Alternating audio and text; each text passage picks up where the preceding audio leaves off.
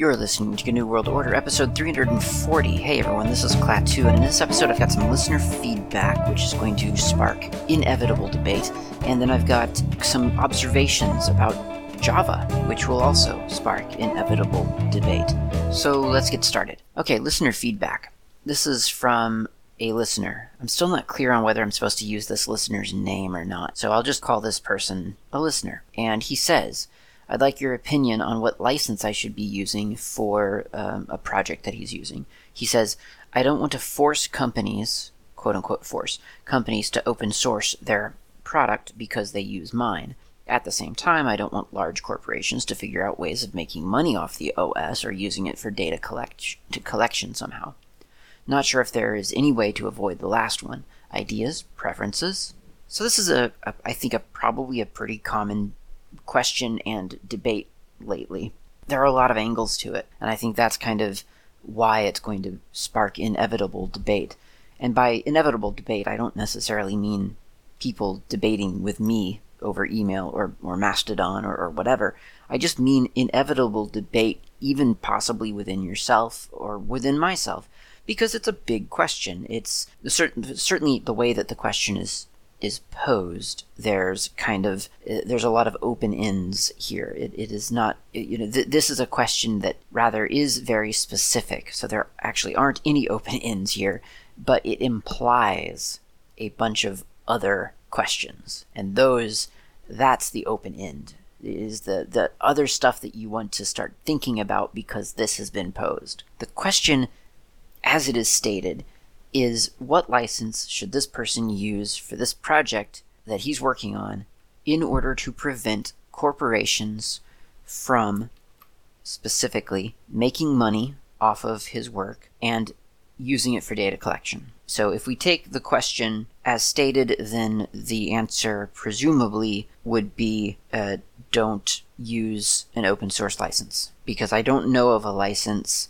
really an open source license. I don't know of a license saying that you cannot make money off of someone else's work or and, and that limits how you can use it for data collection. I just don't know of the license that exists. You might be thinking, well, what about the GNU public license, the GPL? Well, that doesn't actually prevent either of these two things. The GNU public license, the GPL, general public license, does not prevent you making money off of a thing. Uh, I happen to know this for a fact because uh, let's say that I receive large amounts of money from a corporation that uses the GPL frequently and makes quite a bit of money.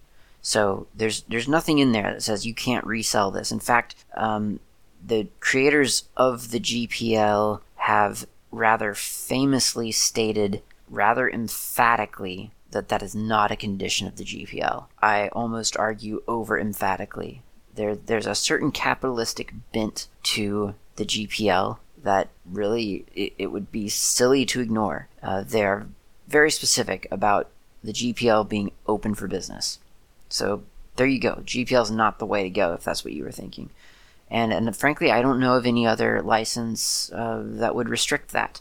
So now I'm not saying that corporations don't limit themselves right? They, they very frequently, the corporations out there very frequently look at the GPL and, and, and consider it something that they don't want to partake in because it requires, you know, decent human behavior, for instance. I mean, I don't know that that's actually the, the reason that they cite officially, but they, they tend to, to avoid the GPL because they don't want to have to give code back for whatever reason. I don't know if it's because they don't want to commit to having a programmer of that they are paying send the code that they see themselves that we we paid for that code why would we give it away? I don't know if that's if that's their reason or if they have other legal concerns. I'm not sure. I don't know. I, am not I, I, don't deal in that world uh, uh, in that on that end of the spectrum. So i don't know why but i do know that many corporations will have, have said that they're not going to use the gpl now for me personally Klaatu that's a really good sign, right? Like that's a great sign. I, I I'm going to equate it here to um, music. I like a lot of weird music. I'm, I'm really into sort of some pretty strange music types, and I've often thought that there's this little barometer that I have internally, and not a physical one, um, sort of a mental barometer internally, and it is it, it sort of measures the uh, sort of quote independence of of music based on whether or not you could ever expect to hear it in a grocery store. I don't know where, where you live uh, and how things are there, but in America, certainly, there's um, there is a tendency to walk into a big, big, big grocery store and to hear music playing overhead. Like, maybe it's not a grocery store, who knows? Maybe it's like a, a shopping mall or a department store, but you know how stores, public places have music sometimes. And uh, very rarely are the is the music that these places choose something that personally I would listen to, um, even in my darkest hour. It's just stuff that I, I have no interest in whatsoever. And it's always kind of interesting to me that some of the the pop music that in its time was considered crass or inappropriate for public consumption and then 20 give, give it 20 years and you're hearing it literally in like grocery stores where where people go and it's just sort of background music for the, the, the most mundane of activities. And you just kind of think, you know, if you're, if you're not really sort of dialed into the fact that there's other music out there other than pop music, you think how odd that must be. You know, how, how that artist surely never foresaw when they were screaming into the microphone about how terrible the world is or whatever they're singing about. Um, they probably never foresaw their music being licensed and then sub-licensed and then played into people buying avocados and zucchinis. It's just not something that they probably expected. Then again, you might be a cynic and you might think, well, if you got involved in the pop music industry, then that's what you have to accept. You're giving away your license. So there's a debate there. But my point, I think, is that there's kind of there are some indicators, and there are indicators in sort of how acceptable something is. And when it's not acceptable, there's usually a really important reason for that. So if a grocery store won't play uh, a certain album of music for some reason, I, I, figure that that music is probably worth looking at because maybe there's a, a, reason that they won't play it. Maybe it's just too weird, too abrasive, too um, maybe the lyrics aren't aren't pleasing to the corporation. Whatever. Same goes for licensing. If the corporations are running from the GNU public license, I feel like that's probably a good indicator because that means that somehow it is incompatible or it is seen as incompatible with something that they're up to. And that something is probably something that I don't agree with. So for me, I think, you know, as this email says, he doesn't want to force companies, and he has got force in quotes there, force companies to open source their product because they used his work.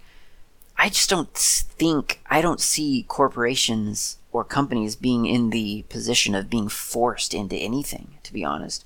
You can't get them to do anything according to anyone's will, much less follow licensing policies there's probably an argument in there somewhere that, well, no, corporations actually do honor licensing policies. They have very expensive legal departments to make sure that those licensing policies are followed and so on and so forth. Maybe that's true sometimes, but I think that that big legal department is also there just to make sure that they're not caught not following any licensing policies, or that if they are caught, then they have a, a suitable defense for that. So I'm, I, I guess I'm leaning towards cynicism here and thinking that if you use the GPL license or, or something similar to where there are requirements for behavior for your work, then your your best hope is that you can force the corporations into complying.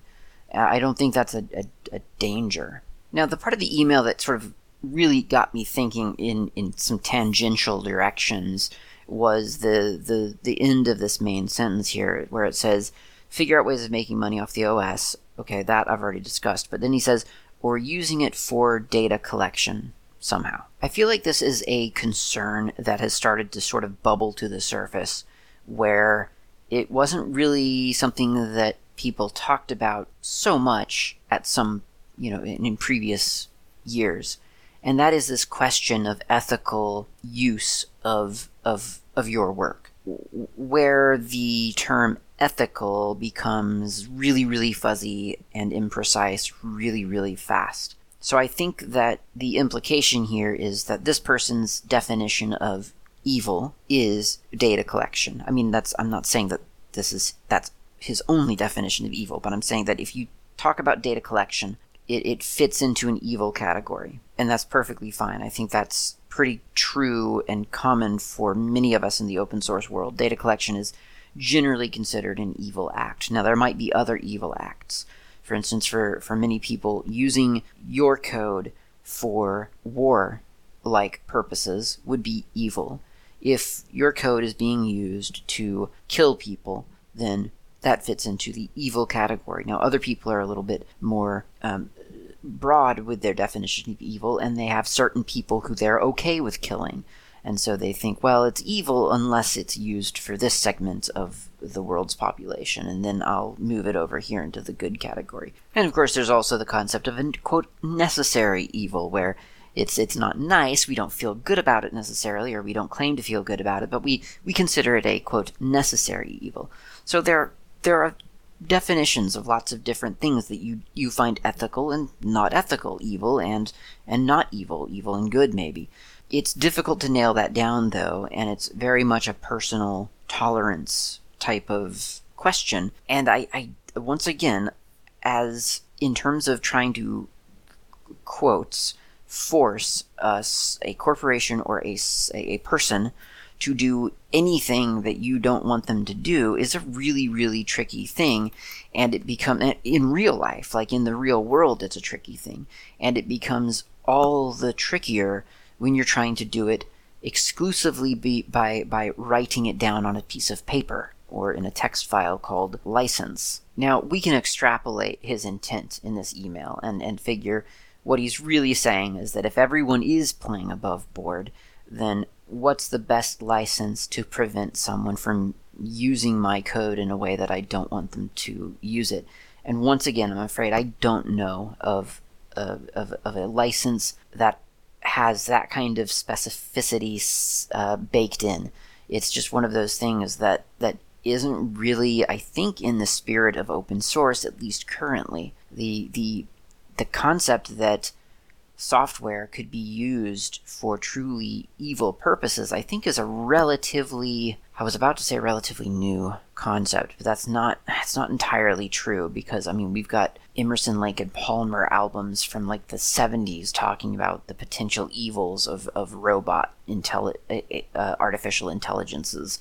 You've got sci-fi dating back even earlier than that talking about the same sort of problem. So I guess it's not a new concept, but I think in the real world, the idea that just someone sitting in their living room writing up some code could possibly contribute to something that they feel is evil is kind of a new and weird idea to to us i think. I think that's kind of not what we expected.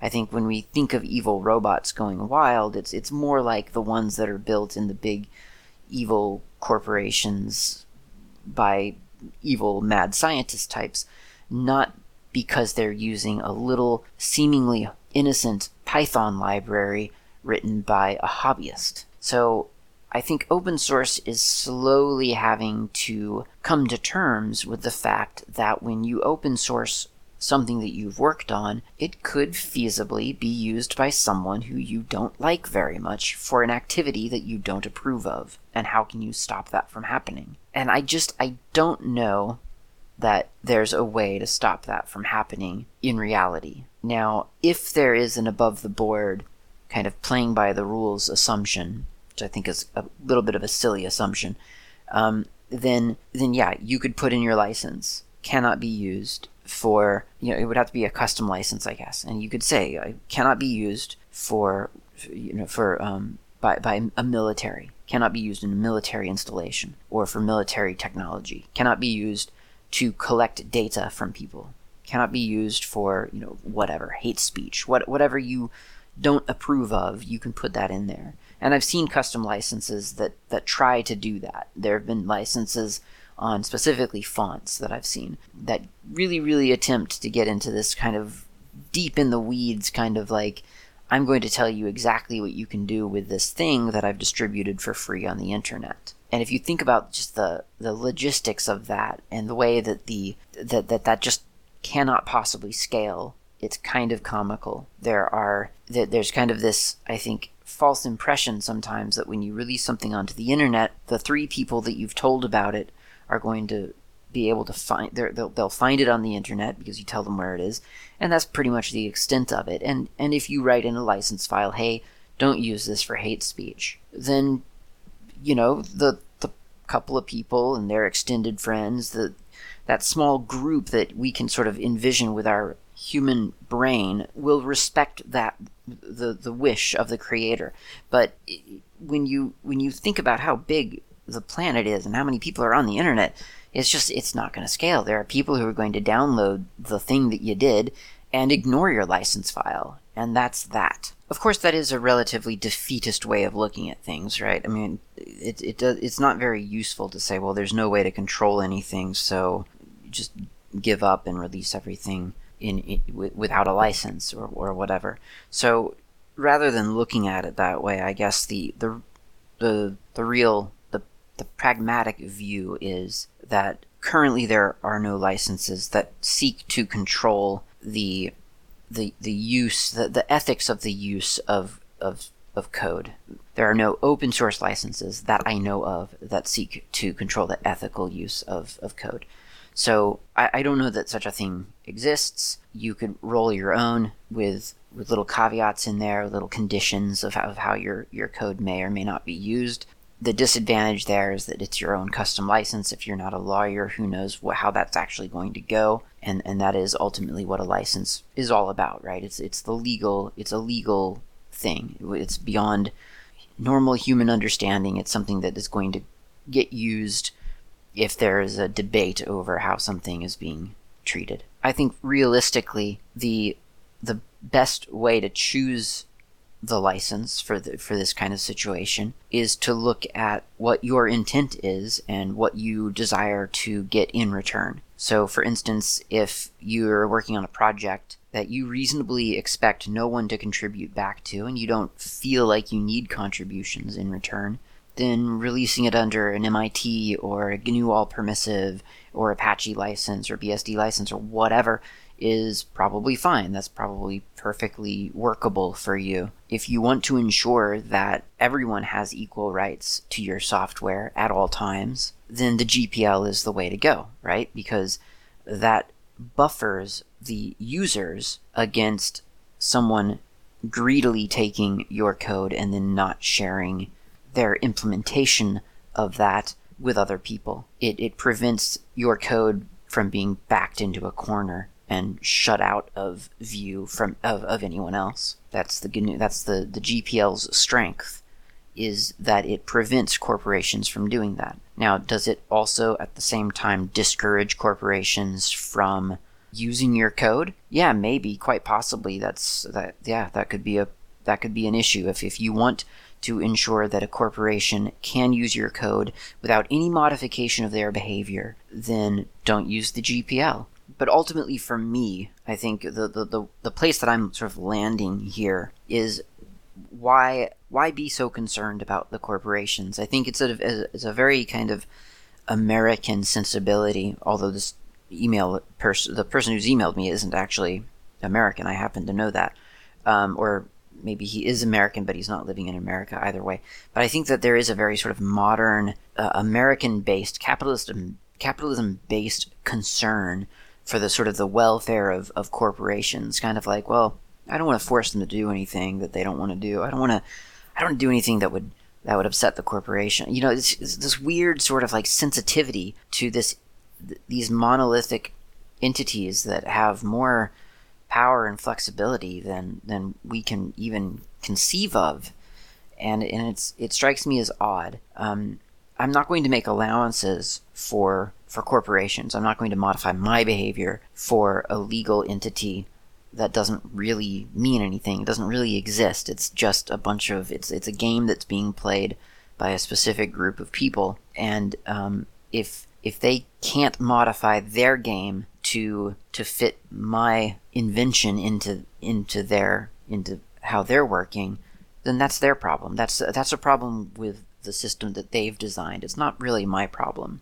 So for me, generally speaking, the GPL isn't isn't that huge of a uh, that isn't that big of a deal for major works. Now, I, I do quite like uh, a good GNU all permissive license or a BSD license or an MIT license or whatever, one of those types of licenses for things that just I don't consider either significant enough or, or I consider universal and generic enough to be used in other products or in in other projects because those those that just makes it cleaner for everyone. It just makes the licensing process for the actual person, the human being dealing with with the code, it makes their life easier and, and I appreciate it when I come across something that's licensed very very generically like that. But for a major work or a, um, a, a work that doesn't really imply um, iteration in, in, the same sense, or, or rather reuse in the same sense that, yeah, a little library does, uh, I think the GPL is ideal. That's as much as I can think to say about licensing, keeping in mind that I'm not a lawyer and all those other various disclaimers that I guess you're supposed to say whenever you talk about anything that you don't really know about, which of course, nobody knows about legal stuff because it's designed to be impenetrable. And it is. Let's go get coffee. That's a lot easier to talk about and much more palatable.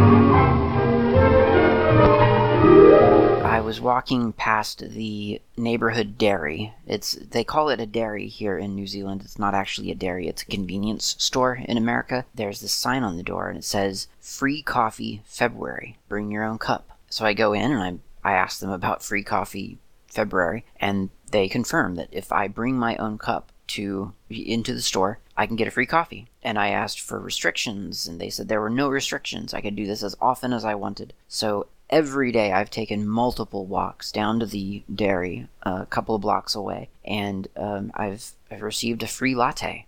It's been really, really pleasant, and they're really good coffees, actually. Bizarrely, here in New Zealand, they don't have just standard drip coffee that's been sitting out for eight hours like a normal 7 Eleven would in, in America. This is fresh brewed coffee from an espresso maker um, and steamed milk and every, the whole. You know, it's it's it's a very very fancy coffee, and that's standard in, in New Zealand. If you go to a, if you get a coffee, that's what you're getting. If you want the lazy kind of no effort method of coffee, then you're inevitably going to get Nescafe or instant coffee or Sanka, whatever variety of crystallized coffee that a place has which um, I, have been able to avoid. I got tricked into it like maybe twice. But this place, the Night and Day Dairy on the corner of uh, Ross Place, excellent coffee, and for February, apparently, completely free. Okay, so next up, I want to talk about Java, which, as, as you may know, is actually used to be slang for coffee, or maybe it still is, I don't know. But this isn't Java, this isn't coffee that I'm talking about. This is the programming language, Java, that I want to talk about.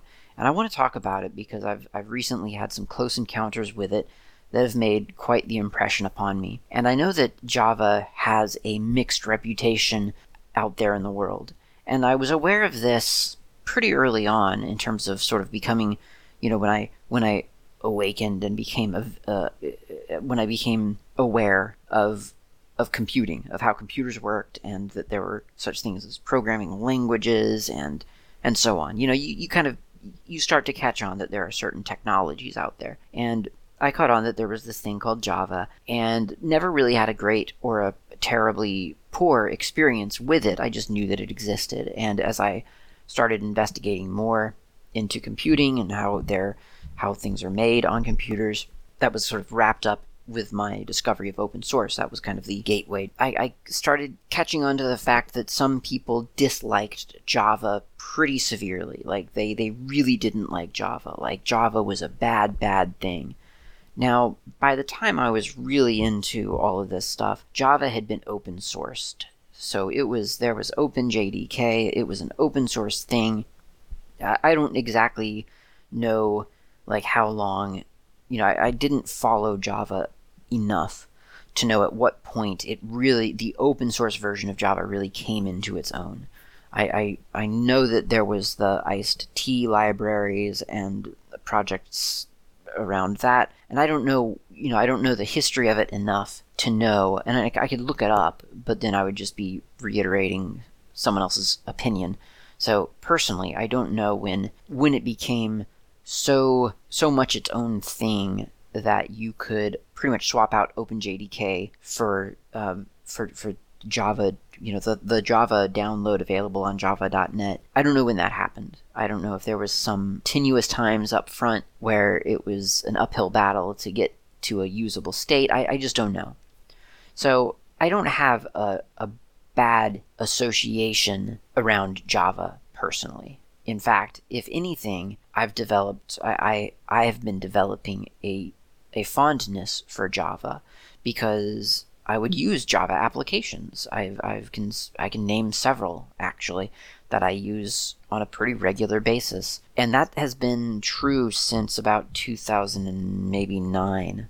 There were some command line Java applications, uh, FOP specifically from the Apache Foundation. I've used it all, all the time, like almost, well, certainly weekly, almost daily uh, sometimes. It was just one of those applications that I, I relied upon because it was the converter from FO file formats to PDFs, which uh, was something that I had to do for work and for fun. I, I was translating DocBook into all kinds of different formats and FOP was was one of the the targets. So I never really understood why some people or, or why why Java seemed to have kind of a mixed reputation among certainly open source users. I mean other other users have sometimes mixed feelings about Java, but that's usually born from the really badly implemented Java websites. You know, you'd, you'd go to a website, and you may have never have had this experience, but back in the I don't know early 2000s, there were these there there were websites that were just basically windows into a you know portals into a, a Java application. Sort of the, the Java GUI was being delivered in your internet browser, and it was this completely different experience than anything else on the internet. It was always very noticeable, and and and it was riddled with security problems. And I think a lot of sort of normal users, um, and I'm saying that with, with air quotes around normal, um, but you know, your typical sort of person who's just a computer user doesn't really think about how computers work. Um, a lot of their, if they're aware of Java, they know it as a thing that caused their web browser a problem for about a good year back in 20, I don't know, 15 or, or whenever the, the big sort of the, I think even Mac OS disabled Java for a while, or at least in the browser. I mean, it was it was a big deal. It was like everyone was sort of turning Java off because it was just problematic, and that's fine because that's a that's a very specific problem to an implementation around Java, and and I, I don't that's not the Java that I'm talking about. In other words, I'm just talking about the idea of this programming language having a mixed reputation among people, and I think part of the mixed reputation for for, for programmy type of people um, is because Java has a JVM, a Java virtual machine. In other words, there is a layer that runs on a computer that essentially has this a, a, a unique interface to it that Java can talk to, and and it's it's very unnatural, I think, to a lot of people. The, the idea that there needs to be this virtual machine that runs silently and invisibly in the background so that your system calls don't call the normal interfaces of your computer, but call these special Java interfaces that then talk to your computer and make the things happen. That seems very clunky to, to, to many, many people. That feels like design wise it sounds like there are some levels of abstraction there that maybe aren't necessary. And why wouldn't you just program it in a language that can speak specifically to your to your computer's uh, built-in libraries and so on? So, and I think that's a fair argument. I think that that really is a fair argument. There's that that's a it's a good question. Why wouldn't you just program it in a language that can talk directly to your computer, to your operating system, rather than sticking a Java virtual machine in between the two and insisting that everything go through this Java virtual machine for translation? Uh, in any other situation, I think I would I would also be saying that's one level of abstraction too much. And yet, Java produces results. If you look at Java applications, there's a lot to like about them. There's they tend to be cross-platform. They, it tends to be true that if you have a jar file, a Java archive, you can run the thing no matter what your computer is. Even if it says it's a Windows application, you can grab that jar and run it on Linux or on Mac in a Java, you know, using the Java command, you, you, as long as you have the JVM or the JRE specifically, the Java runtime environment installed, the thing just kind of works. It's really kind of magical and wonderful and nice. So I, I I've been thinking about this for a while because because the the resistance to Java is pretty strong in in a lot of different communities. And on the other hand, something, uh, for instance, like Python has very little resistance. And yet the opposite seems to be true in other communities. So, for instance, one time I was giving this talk at a technical con- uh, conference in Pittsburgh, I think it was, and I was giving a, a, talk about Python and I think it was Pygame, and it never occurred to me that the that that Python itself needed to be sold on the audience. I just figured if you had come to a talk about Python and Pygame, then you were on board with the idea that Python is what we would be talking about. And while that's true, I think that a lot of people, to my surprise, um, were there because they wanted to be convinced that Python was the thing to use. They wanted to see the reasons behind using Python. Never occurred to me that that would be the case, but I got several questions publicly after the talk questioning why anyone would want to use Python over Java. Now, this question specifically came from a, a teacher, an instructor. So the it, the framing was why would I try why would I teach Python to my students instead of Java because Python obviously isn't a serious programming language and Java is. And that seemed really odd to me at the time because I knew so many Python applications installed on my computer at that moment that it just seemed crazy to say that Python wasn't a serious programming language and that Java was. I, I, I got the sentiment. I mean, I got the sentiment that Java was a serious programming language. Java's used in lots of boring applications, like, you know, it's kind of the default enterprise programming language for, for a lot of enterprise types of applications, like, I don't know, accounting and payroll and stuff. But surely Python was suitable for those as well. And, and generally speaking, I think I think that's correct. I, I don't think that there would be any reason really to shy away from Python as an introductory programming language or, or even as an advanced programming language, as, as I think the current Python community can can easily prove Python can be a very advanced, uh, high tech pr- programming languages la- language. I mean, you can you can do lots of things through Python that I feel like a lot of people don't really associate with Python, or at least normal users don't associate with Python. And this is kind of the problem with Python. There there's there's two Pythons, right? I mean, there's Python 2 and there's Python 3. That's not what I'm talking about because Python 2 is end of life. So there are two Pythons though.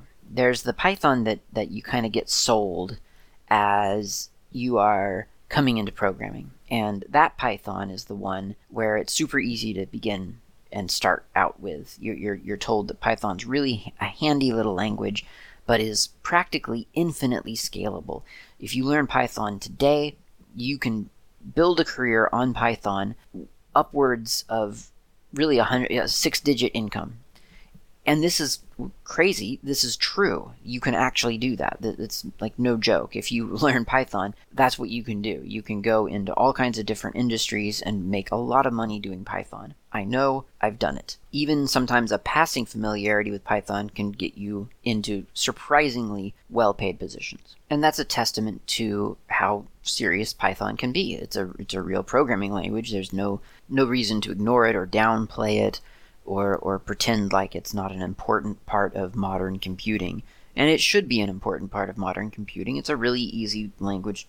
It's a relatively easy language to learn. I would argue that Lua is easier to learn, but I guess that's not what we're doing now. We're, we're doing Python. So, Python, important. But the, the second, the, that other Python that's kind of sort of standing back in the background, kind of lurking around silently, is the Python, uh, let's call it the augmented Python. Augmented Python is a trickier Python than the Python you're familiar with. It isn't the Python that you use to drum up little scripts for yourself to automate um, relatively simple system based tasks across several platforms. It isn't the Python that you use to program uh, little video games or to to come up with quick little commands for yourself. This is a Python that is tightly integrated into C libraries and is heavily modified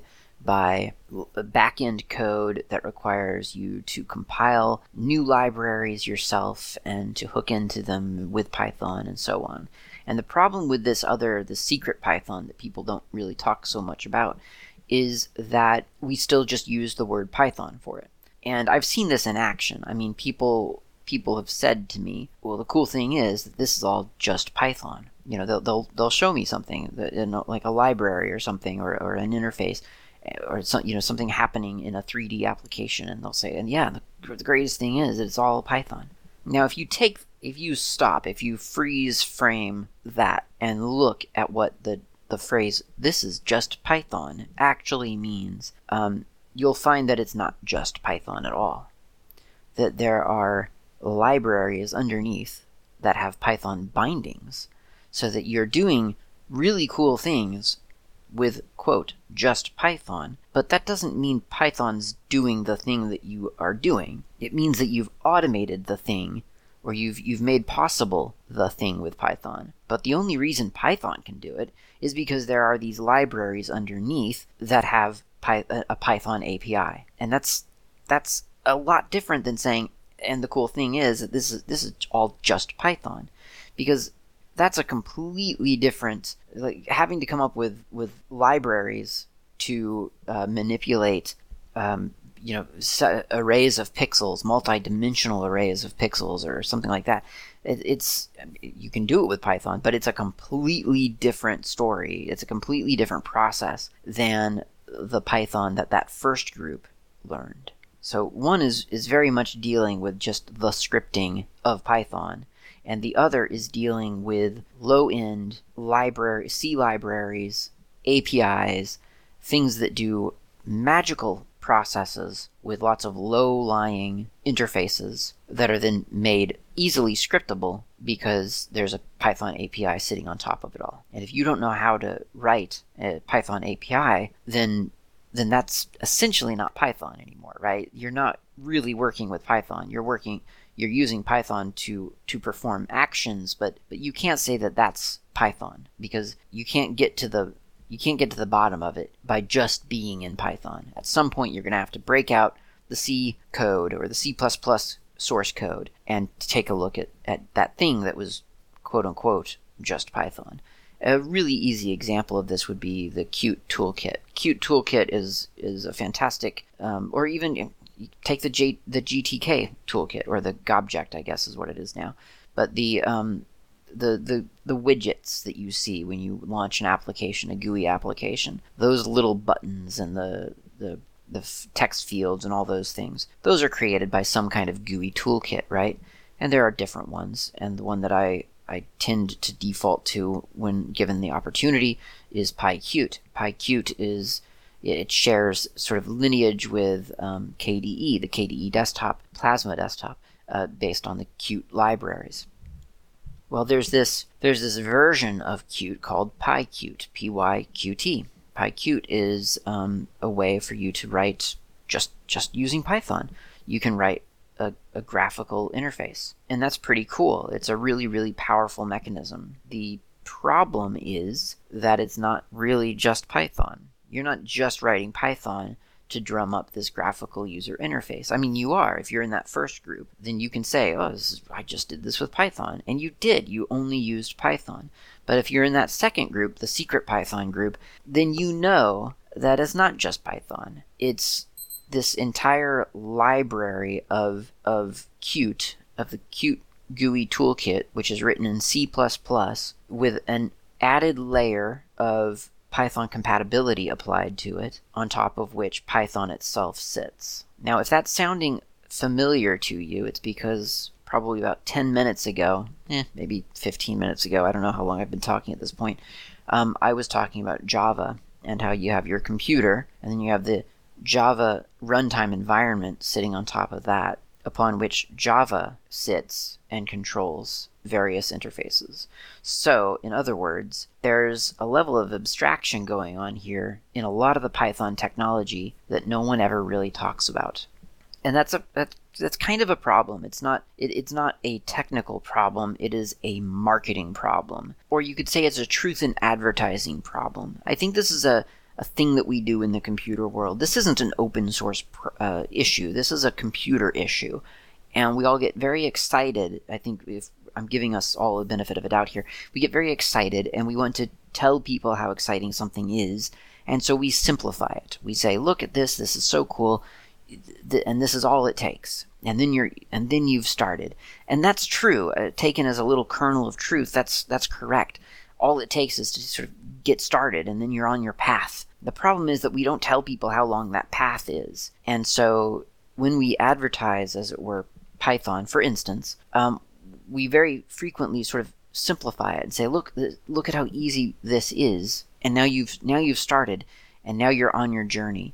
But the journey to an outsider looked like a very short journey. Like you could you could get started today, you could spend, let's say, a year of practice, and then finally you reach this point where you're programming Blender or Maya or whatever application you got introduced to because it has Python bindings involved in it. There's no awareness there that that that in that year you you've been learning Python but you haven't learned any of the C++ or the C code that you you're going to need to actually learn to do the thing that you thought you were you were walking towards. Okay, so anyway, what's the, what's the issue here, right? So the the issue is that that we sometimes oversimplify things, and and I think Python is is one of those things that gets oversimplified very frequently because there is that there's that side of Python that is truly truly simple and easy to get started with and easy to use and so on, and then there's the the more in-depth side that people forget to sort of mention while they're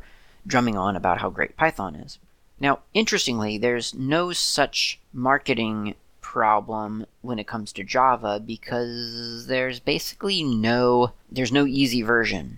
I mean, that's not entirely true. There are some versions of there are some um, there are some entryways to Java that are actually fairly simple. For instance, there's the processing programming language, which I talk about in Hacker Public Radio episode something or another. I'll, I'll include a link to that in the show notes probably. Um, there's Groovy, which apparently is sort of a an simplified interface into into Java. I've never used that one, but I heard about it recently. Um, so yeah, there are some simplifications of it, but I think because Java more or less is so um, is so not simple that there's kind of no there's no expectation and there's no accidental advertising that Java is easy that's never an expectation. You, you go into Java expecting it to be difficult and fairly unpleasant. Whereas with Python, you go into it thinking it's going to be super pleasant and very easy, and then you realize after some time of using it that there, there are some details that people left out.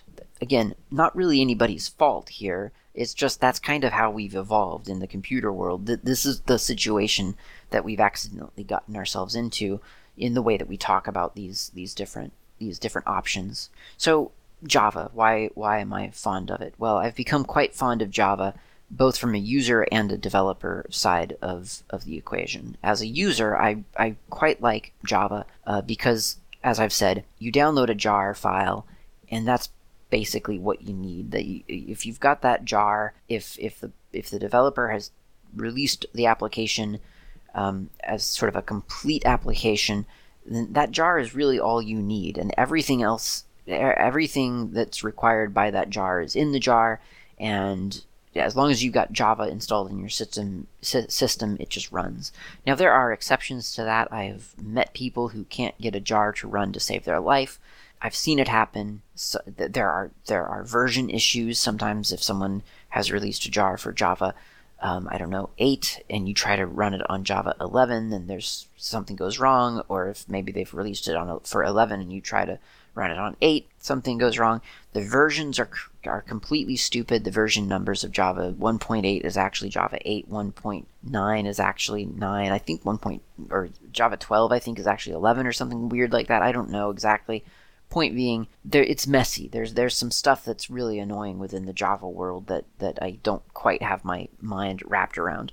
But in terms of ease of delivery, I find Java to be pretty reliably good as long as you can get the person to install the correct version of the Java runtime, the JRE that they need. Um, and that's a good thing. I mean, that's that's really nice, and that's cross-platform too, because there's that Java runtime environment idling away under the system, ready to interpret all kinds of system calls and translate them into something that makes sense to it, to, to the computer running it. Now, there are exceptions to that, unfortunately, um, and I don't know why there are exceptions to that. There are things like Java FX, F, FX, which was recently removed from Java, uh, from the, the download of Java, and sort of relegated to its own independent project and somehow um, it's come about that at least as of this recording, Java FX has platform specific downloads. So, in order to get Java FX to run, to, to work with a jar that you're delivering to, to many different platforms, uh, you have to make sure that you're bundling the correct version of Java FX with that platform, or else have them install it. But the installer isn't super friendly. It's basically a zip file right now, so that's a little bit messy as well. So there are definitely problems with that. But in general, if you're using Java and you're writing your GUI in Swing, which is included in Java, then and it does have some theming uh, capabilities to make it sort of fit in somewhat with the host operating system. You you have a, a complete self-contained, potentially self-contained jar that simply runs on, on anyone's platform, which is exciting. That's an exciting thing. Now, some people say that, that Python is equally as cross-platform, and I kind of take issue with that. There's there are a lot of things in Python that are that are cross-platform, and then there are a lot of things, a lot of things that are not. And by a lot of things, I mean that Python, there's lots of different levels to this, and it depends on what, what day it is as to which one annoys me the, the most. But uh, Python suffers through no fault of its own uh, from a lot of uh, poor packaging practices or poor distribution practices on the part of major vendors. Um, specifically, for instance, you may have something like uh, Mac OS that ships some ancient version of Python with no real awareness or intent to ever update that. I don't think that Apple, the corporation, sees Python as a user facing interface. It's not something that they expect users to ever use in in user space, um, at least not not un, not with any kind of awareness. And by user space, I mean um, in, in, on the on the desktop is what I actually mean. So in other words, they they clearly recognize the importance of Python for certain system utilities because they bundle it, but I don't know that they update it very often, and I definitely don't get the sense that they expect anyone to be running a Python application on, on a desktop because that's just not really something that's provided for. Now, if you are an advanced user, you can go in and override the default Python on that system. You can update it with uh, Homebrew or something like that, and and and maybe that'll work for you. Windows, of course, as far as I know, doesn't even package or distribute Python at all. maybe it's changed recently with Microsoft's sort of um, very loud quote adoption of open source. I, I don't know, but it, it doesn't seem like they do. I've never I have not heard that they that they bundle Python with their OS, so I don't think that's a thing. So through no fault of Python's, um, the sort of the that cross-platform integration isn't quite there. Now, of course, people don't bundle Java with their OS necessarily either, but when they do, it is um, there. There's sort of that sense of a long-term support release, and so you know exactly what is safe to target, and that tends to be pretty reliable so far in my experience. And that's that's nice. That's refreshing. And again, that's not because Java or Python are better than one or the other. It's just a difference between the two. Now, Python in in some other ways isn't quite as cross-platform as we like to, to say that it is. Which, for for instance, um, for a lot of different things that you want to do that you want to detect in Python, there are there's a couple of different canonical if the OS is POSIX, if the OS is Darwin, if the OS is NT. You know, you, you have to do these checks and set variables accordingly. And it can get a little bit tedious for something that you keep thinking, well, this is a cross platform interface. I mean, it is a cross platform interface. There's it's not untrue. It's just that your code starts to get really kind of riddled with these exceptions and and detections that makes it not feel exactly like what you might think of as you know, just a just it's magically cross-platform. I mean, nothing's magically cross-platform, but from the developer angle, do you have to worry about it or not? And on Python, very very frequently, you do have to worry about it. And and that's just for basic OS. That's just the stuff in the sys libraries. There, there's a bunch of other stuff out there that potentially you may have important and notable exceptions to. For instance, if you think, well, Python's a cross-platform library, I can or um, language, I can just I can just use it and target these these this set of of of, of operating systems. Um, well, you got to slow down there because there might not be a library to do the same thing on each platform that you are targeting. So you might be able to find a Python library to interface with some some peripheral or or some some low level uh, system call for for Python on on Linux, but maybe it doesn't exist over on Windows, or maybe it doesn't exist over on Mac, or maybe it does exist on Mac, but then you have to download the the SDK or the you know the the, the vendor approved um, access to vendor distributed specialized libraries and this becomes rather complex. It, it also becomes something that that for for your end user could become not just complex but almost prohibitive. Um, you know, when when you're distributing something and you tell people that in order to use your application, they first have to install these five other things, including the the, the, dev kit, um, that can be problematic. And really, a lot of that starts to starts to look a lot different from the developer perspective because now your cross platform language has a bunch of different exceptions written into it. It's got a bunch of different exceptions about how it's going to get installed on the, the target systems. And potentially it doesn't even have the same code base. Um, I don't know how frequent that is, but w- without without getting a couple of levels of abstraction between you your Python code and your target system, um, there there may well be you may well not be able to really maintain the exact same files for all of your target systems. Now, that's going to be true in many, many cases. I mean, there are going to be things specific to a target platform no matter what you're writing in. Um, but it's well, I mean that's not that's not strictly true, but I mean it's it, you could say that it's basically true for everything because there's always going to be something about a certain platform that's a little bit different than another one, and you're going to have to do something about that, whether you consider that a separate code base or or or not. But you know, if we're being liberal with the the concept of a code base, um, my point is that if we if we say Python is cross-platform, then I think there there are some there are some caveats and some little asterisks that we should that we should make people aware of when we say that and, and kind of make it known that, that there will be there will be issues if you try to do this or that um, and and maybe it's not technically an issue but it's functionally an issue for for your end user they're going to have to now install this other thing that that I forgot to mention to you because I'm just broadcasting that everything's cross cross platform and magical. But actually, you're gonna have to come up with some allowance for the fact that your you that your end user is gonna have to install all of these other things, possibly Python included, like even Python setting a system path, overriding a default, whatever the the the the scenario might be, it's important to know about that, and it's it's very frequently not mentioned. Another thing that Python I, I feel gets a little bit a little bit wrong is the the whole packaging of Python. There's it, I, I feel like it's kind of a little bit of a mess right now.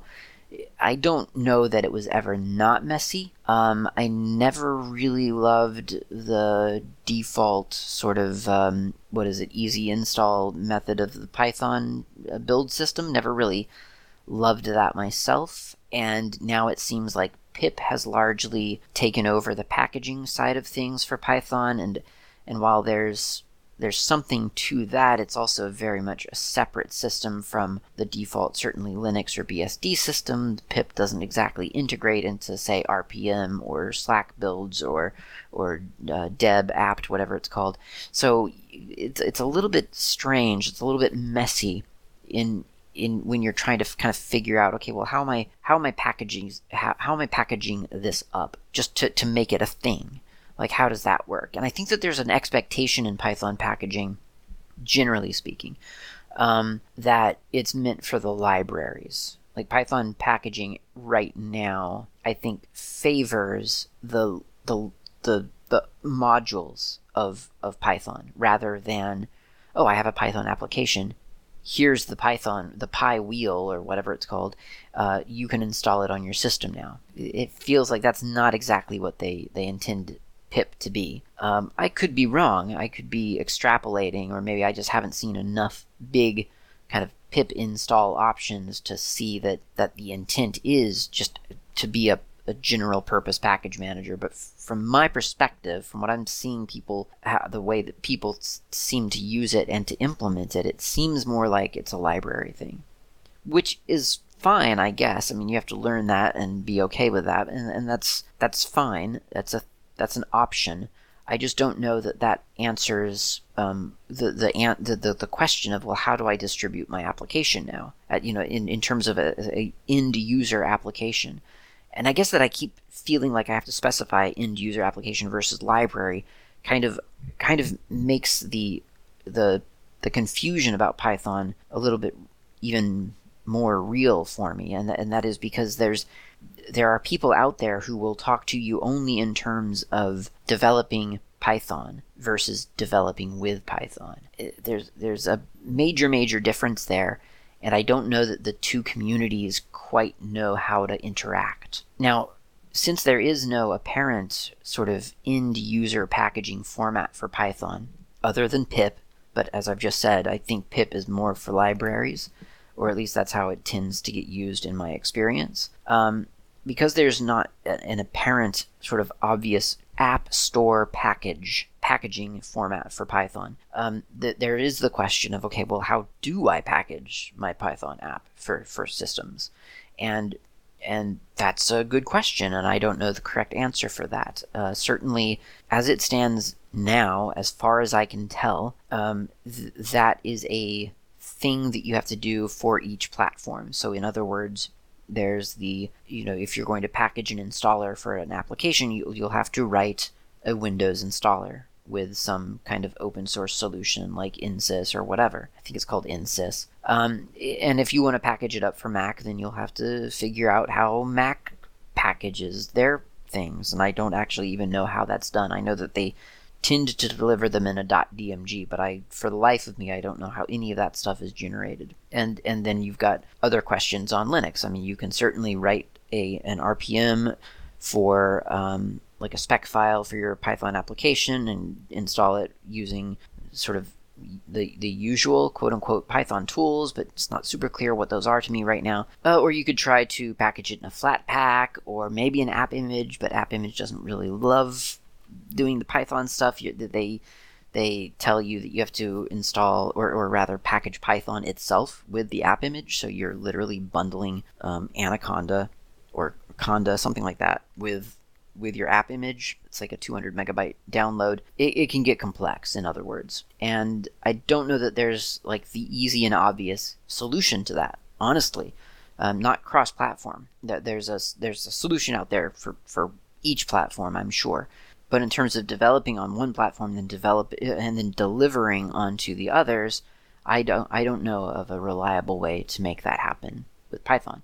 Doesn't mean that it doesn't exist. I'm just saying it's not something that is I would consider obvious to me. Having done a, a fair amount of research into the question, but admittedly not not knowing everything that there is to know in the world. Now, a lot of these these problems exist no matter what, and, and I'm not saying that Java has it all figured out, but I am saying that Java does manage to be pretty seamlessly cross-platform in most cases. There are always exceptions, but the Java, the current Java tooling, and I think the historical Java tooling, takes cross-platformedness very, very seriously. They they are quite serious about being able to maintain really one code base for all of your target platforms and uh, exporting ideally a single jar for all of them. Doesn't always happen, but it can happen, and if you work towards that, it's it's fairly easy to make it happen. It's something that, for I think nine times out of ten, that's happening. Packaging format and installing it is really sort of there can be minimal adjustments for each platform, if any at all. I mean, it kind of depends on on system configurations, I guess, but most systems I feel like they kind of know how to run a jar. And that's a huge advantage, I think, that, that they've got that sort of established delivery format that works across all platforms. It's huge. Of course, there are things that Java isn't particularly great for. I mean, as I say, as an introductory language, I'm not sold on Java at all. I don't know that that's the the programming language that I would personally want to introduce someone to immediately. I, I, think that there are a lot of little details in there that most people who just want to get into hobby programming don't ever want to think about and probably really shouldn't have to think about at all. Um, now, again, one problem with Python is that there are those two different, as, as far as I can tell, two different camps of Python. One camp who's like, yeah, as long as it runs on your computer, that's cool, and the other camp are the traditional programmers who, who know all this stuff and say, oh, your scoping on that variable is all wrong. It's a security risk. You should stop programming and go away. Um, and maybe they're not that harsh, but I mean, they, they get into that de- that level of detail uh, that kind of defeats the stated purpose of the simplicity of Python, and that can be problematic. Um, again, in Java, you you have the same issue. It's just that there's no pleasant, there's no easy way to ignore it. You just have to deal with it. So I'm, you know, it's, it's there are advantages and disadvantages, and I guess ultimately that's what I'm saying in general, is that while Java may be great for certain tasks, uh, Python is probably better for other tasks. And well, no, it's not probably better. It's definitely better. There are definitely better options sometimes eh, for certain tasks with Python. It's it's easier. It's objectively easier to write than Java. It is possibly less. Um, it, it, requires less work. Uh, depending on what you're delivering to, it may it may require even less work. There's just there's a there are many things that Python does really really well that Java hasn't got a chance of doing in the same way. But there are things that Java does a lot better than Python, and I think as open source enthusiasts, as I, I believe you and I are, dear listener, um, I think recognizing that it's not a competition is important. Uh, we say that a lot in open source. We, we often say that open source is about choice, and open source can can withstand lots and lots of different uh, of, of redundancy and, and so on. But I I feel like sometimes communities get kind of up in arms about about perceived redundancy and even perceived competition. And I know that there's a theory out there that competition breeds excellence. I don't know that I buy into that. I was never really a team sports type person, but um, the the idea is, is quaint and it there may be truth to it. I don't know. I, I feel like competition. There's competition and there's competition, right? There's there's comparison and then there's compet- competition. Comparison, I believe, does breed excellence because you can look at one system and then you can look at the other and say, oh, these these two things are different and I really like that thing from over there. I think I'll adopt it into mine. That's comparison for me, right? Competition is where you say, oh, there are these two systems, we have to kill the other one. That to me doesn't breed excellence. The the thing that, that breeds excellence is that, that act of comparing and borrowing and sharing ideas. To me, that's different. Maybe it's semantic, and, and if you associate positive results with competition, then, then continue using that word without thinking about the way that I perceive it. But um, I think that that it's important for us to remember that Python can exist and Java can exist, and they can both be equally, they can have equal value f- for specific tasks. Um, in the same way that, for instance, Python and Bash can both exist. We don't have to implement a terminal interface in Python. There, there's an implementation out there in Python, and that's really neat that they can do that.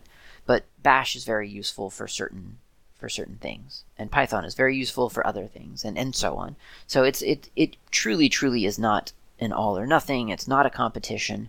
There can be both. There's no reason to tear one down over the other, and so on. Um, it's okay to have personal preferences, um, but but I think, in, especially when when sort of broadcasting the virtues of, of open source and of Linux to to others, I think it's important to realize that there are different options and different preferences, and, and it's okay that there are differences between Python and Java, and it's okay to say that Java is better at cross platform application delivery than Python is. It's not it's, it's not like we're saying Python doesn't have value anymore. We're simply saying that if you're going to do a cross platform application and you want it to be running on several different platforms from one code base, you should be looking at Java. So that's my uh, thoughts and feelings about Java. We've talked about licensing, got all the controversy out in one episode. Thanks very much for listening. Let me know what you think via email or Mastodon. I will talk to you next time.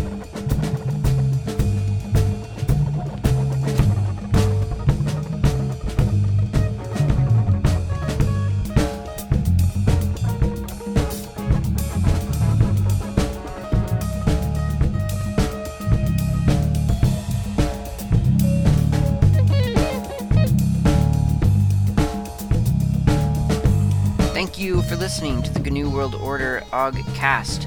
This has been Klaatu.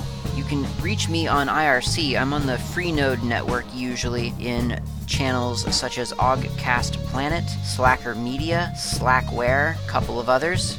My nick on IRC is not Klaatu. You can also reach me lately on Mastodon. My username there is at Klaatu at mastodon.xyz course, you can email me at klaatu at member.fsf.org. That's klaatu at member.fsf, as in freesoftwarefoundation.org. And of course, you can visit my various websites, gnuworldorder.info and slackermedia.info. I will see you next time.